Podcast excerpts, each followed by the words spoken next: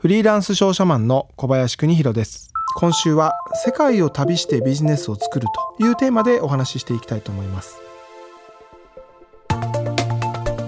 世界の花屋のチーフバイヤーでフリーランス商社マンの小林邦弘さんは東京大学を卒業後大手総合商社を経て28歳で商社を起業。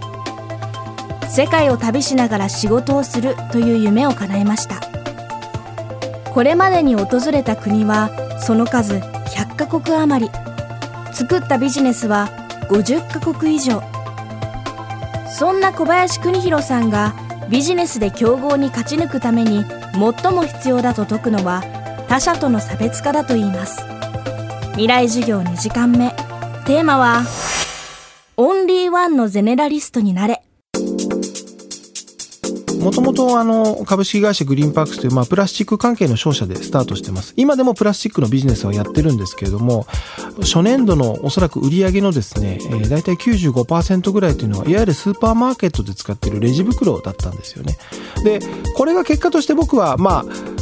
悪かったことでもありいいことでもあるんですけどももう当時からレジ袋は環境に良くないとかですねこういう風潮っていうのはあったんですよね。これが環境にいいか悪いかはまたちょっといろんな人の意見があるんで割愛しますけれどもやっぱり当時からいつかこの商売はなくなる可能性があるというふうに感じられたのは一つ良い教訓だったなというふうに今でも思ってるんですけどですのでやっぱり何か新しいものをしていかないといつかこのレジ袋がなくなる時代が来るかもしれないと。いつかやっぱり事業っていうのはなくなる可能性があるんだというのが一つ僕の中の行動の基盤になってる考え方ですね。そんなわけでレジ袋から始まって水産業へ行ってでお花産業へ行ってと。まあどうしてもね自己紹介すればするほどあのうさんくさい人に聞こえてくるんですけれども。例えばじゃあなんでレジ袋から水産業行ったかっていうと僕は当時中国の上海市の、まあ、ある政府系の会社といろんな提携事業があったんですけれどももう10年ぐらい前ですか。月23回は上海行ってましたし向こうの上海市の政府の方もいろいろお会いしましたけれども当時言われたのはいや小林さんそんなあちこち海外行くんだったら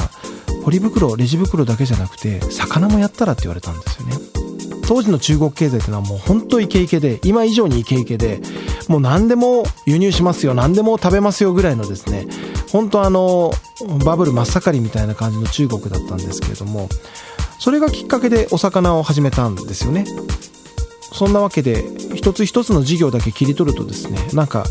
無作為に何でもやってるように見えるんですけど、まあ、決してそんなことはなくて自分の手持ちの人脈とか手持ちの情報とかを基盤に次のことへチャレンジしてでさらにその基盤をモーベースにまたさらに次のチャレンジをしていくというようなことを実はやってると。こうして人とのつながりの中からビジネスを作ってきた小林さんがビジネスチャンスがあると掲げるのはめんどくさい、危ない、遠い国。人と同じ場所に行って同じように探していては素晴らしい商材にはまず出会えません。また、人と同じような存在にならないことで小林さんは独自のビジネススタイルを構築していきました。それがオンリーワンのゼネラリストになることです私まあ今でもそうですし商社業やってますので、えー、イメージで言うとビジネス2ビジネスですね B2B というのをやってるんですけれどもまあ日本中で B2B をやってる会社さんというのは大企業もあればですね中小企業もたくさんあると思うんですけどおそらく皆さんが抱えてる大いなる葛藤は他社とどう差別化するかということだと思うんですね。で一つ事実として認識しないといけないのはやっぱり世界はどんどん狭くなっててこれからおそらく日本のマーケットにも世界中からいろんな技術だったりサービスというのが入ってくるとまあアマゾンなんかが一つの例だと思うんですけれども我々日本人もそういった舞台で戦っていくにはやっぱりどうしたらいいかっていうと一つ他の人ではできない何か他の人とは差別化しないといけない何かというのがないとやっぱり生き残っていけない時代になるというのはもうほぼ間違いないと僕自身も思ってます。10年前まさかこの2020年がですねこんな世の中になってるとは当然あのイメージもしてなかったですけどきっともう10年どころか3年5年後にはますます業界市場の構造というのは変わってると思うんですよね。でそんな中にやっぱり世界との競合に勝ち抜くためには一つ他の人ではできない何かになるということが重要じゃないかなというのが僕がオンリーワンにこだわってる理由ですね。これねきっと皆さん難しいじゃないのって思うかもしれないんですけど決してそんなことはないんですよね。あのはっきり言って僕よりバラ詳しい人って多分ね5万といるんですよ。日本にも。で同じように僕、まあ、お魚水産もやってますけど僕より詳しい人ってたくさんいますし同じようにプラスチックもそうです。でもお花ができてプラスチックもできて水産もできて例えばまあ僕化粧品オイルなんかもやってるんですけどこういうのも全部わかるって人っていうのはおそらくね僕しかいないんですよね。でねオンリーワンっていうとおそらく皆さんどうしてもすごい突拍子もない何かスペシャルスキルがないとダメだっていうふうに思われるかと思うんですけど決してそんなことはなくて一つ一つの知識の積み合わせで十分オンリーワンになれるということはぜひ強調したいなと思います。でなぜこれがとても大切かというと今本当あの業界の壁っていうのが崩れてきてると思うんですよね。例えば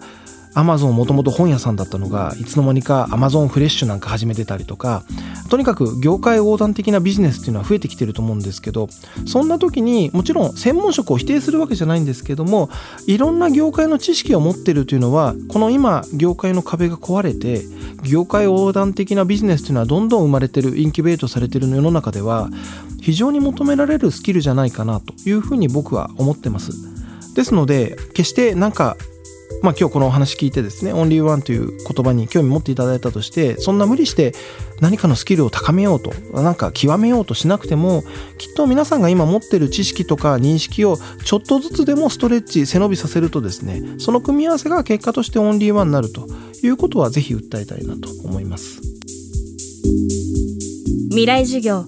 今週の講師は、フリーランス商社マンの小林邦弘さん。今日のテーマは、オンリーワンのゼネラリストになれでした。未来授業、明日も小林邦弘さんの授業をお届けします。